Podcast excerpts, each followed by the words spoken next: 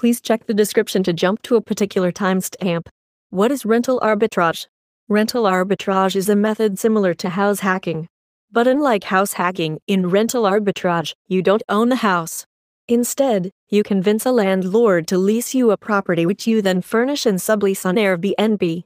The short-term rent helps you pay for the long-term lease that you have on the house. This helps you keep the difference at the month end after paying for the long-term lease. Let's take an example to help you understand rental arbitrage better. Assume you are renting a duplex in Canada for $1,800 a month. You are living by yourself in one of the sides and you decide to sublease the other on Airbnb. Let's say you listed it for $100 a day and got 80% occupancy. This will bring in approximately $2,600 a month in revenue. Not only will it help you pay off your complete rent, but give you a profit of $800 each month. This in a nutshell is called rental arbitrage. Things to do before getting started. Thing number 1. Legality and regulations in Canada. Quebec was the first Canadian province to regulate short-term rentals. The tourist sector of Quebec requires short-term rentals of fewer than 31 days to get a license.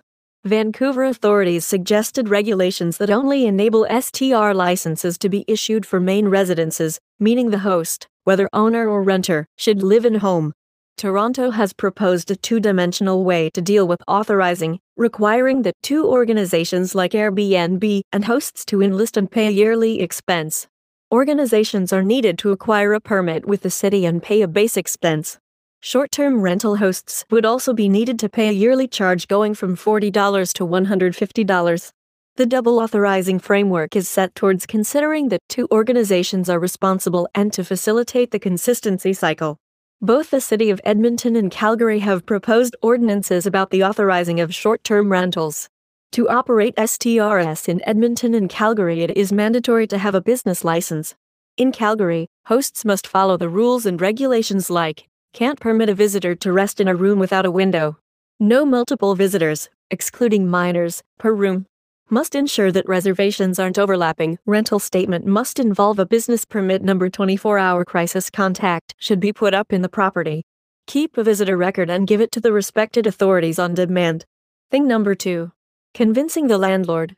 As you'll begin your rental arbitrage journey, you'll come to know that this is the hardest part of the whole process. You need to be prepared and well-researched. Good communication skills really come in handy here. Also, one thing to always keep in mind. Never sublease without informing the landlord. There will be a huge number of people coming in and going out when you're subrenting. It will not be hard for the landlord to figure out that you are subletting, and you might end up getting in trouble. Now for the convincing, rule number 1 is, always talk about the upsides. If you can rent the property on Airbnb, so can the landlord himself. You need to make a deal with the landlord that is beneficial for them, so they lease the property to you instead of renting it by themselves. Points to tell an indecisive landlord. Point number 1. Doing rental arbitrage is a full-time business. It doesn't generate passive income like long-term leasing. You should try approaching older people who are looking for some sort of passive income. They are more likely to agree to a fixed long-term lease. You can also reach out to full-time working professionals or business owners. Point number 2, you are more likely to take care of the house than a normal renter. As you are using the property to do business, you will take good care of it to make sure you get better reviews, as having a beat-up property isn't good for business. So telling this to the landlord might instill some confidence in them. Point number 3. You can ensure timely monthly rent. You can tell the landlord that doing rental arbitrage is a full-time business with ups and downs. It doesn't guarantee fixed income at all like long-term leasing.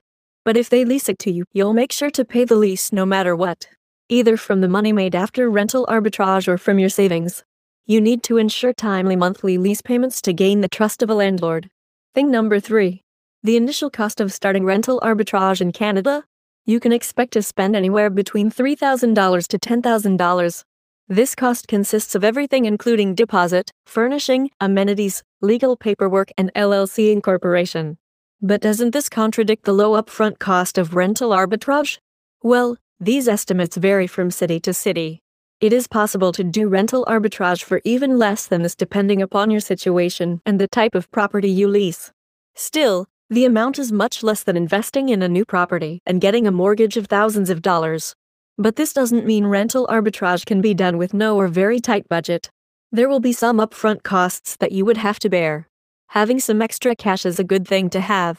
It will help pay off the lease in not so profitable months in case bookings don't happen right away. Here is the list of some initial expenses. Expense 1. Rental deposits. A rental deposit is going to be one of the first and major expenses. You would need money to be able to sign a long-term lease with the landlord. For that, you will need a security deposit, first and last month rent in some cases. Sometimes you can negotiate with the landlord and use the first month's rent as a security deposit. Expense 2. Photography.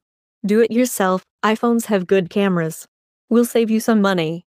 Expense 3. Cleaning services. This is not a starting cost, but you will end up spending on cleaning eventually. The best way to save money is to do it yourself initially if you have the skills and experience. If you have no experience or you don't want to invest time in cleaning a place, then your best bet will be to hire a professional cleaner. This can cost you anywhere from $50 to $250 depending upon the size and location. Expense 4. Furnishing. Most of the time you should always aim to lease a place that is semi-furnished, as someone with a fully furnished home might be doing short-term rental themselves. Also, furnishing a place from scratch can add anywhere from $3,000 to $10,000 to your initial capital. Not choosing the right property can make rental arbitrage not so low cost, so choose wisely. If the place is semi-furnished, then your best bet is to shop cheap for rest of the stuff. You can go and find cheap supplies from places like Home Depot and IKEA. Sometimes even Walmart can have a hidden gem if you look closely. Expense 5. Legal consultation. Maintaining a professional relationship with a real estate lawyer can be very helpful in the Airbnb business. Airbnb regulations keep changing and you would need some legal guidance on the way to adjust your business accordingly.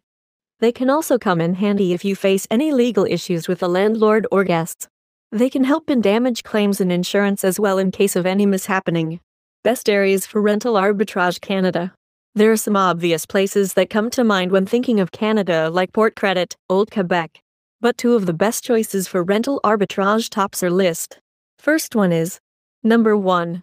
Granville Island. According to our ArabTex dashboard, Granville Island is the top market to start your rental arbitrage business. There are more than 2,000 Airbnb listings with 1,421 private rooms properties and 814 one-bedroom properties. Monthly revenue for most properties being more than $2,815 a month with occupancy being more than 65%.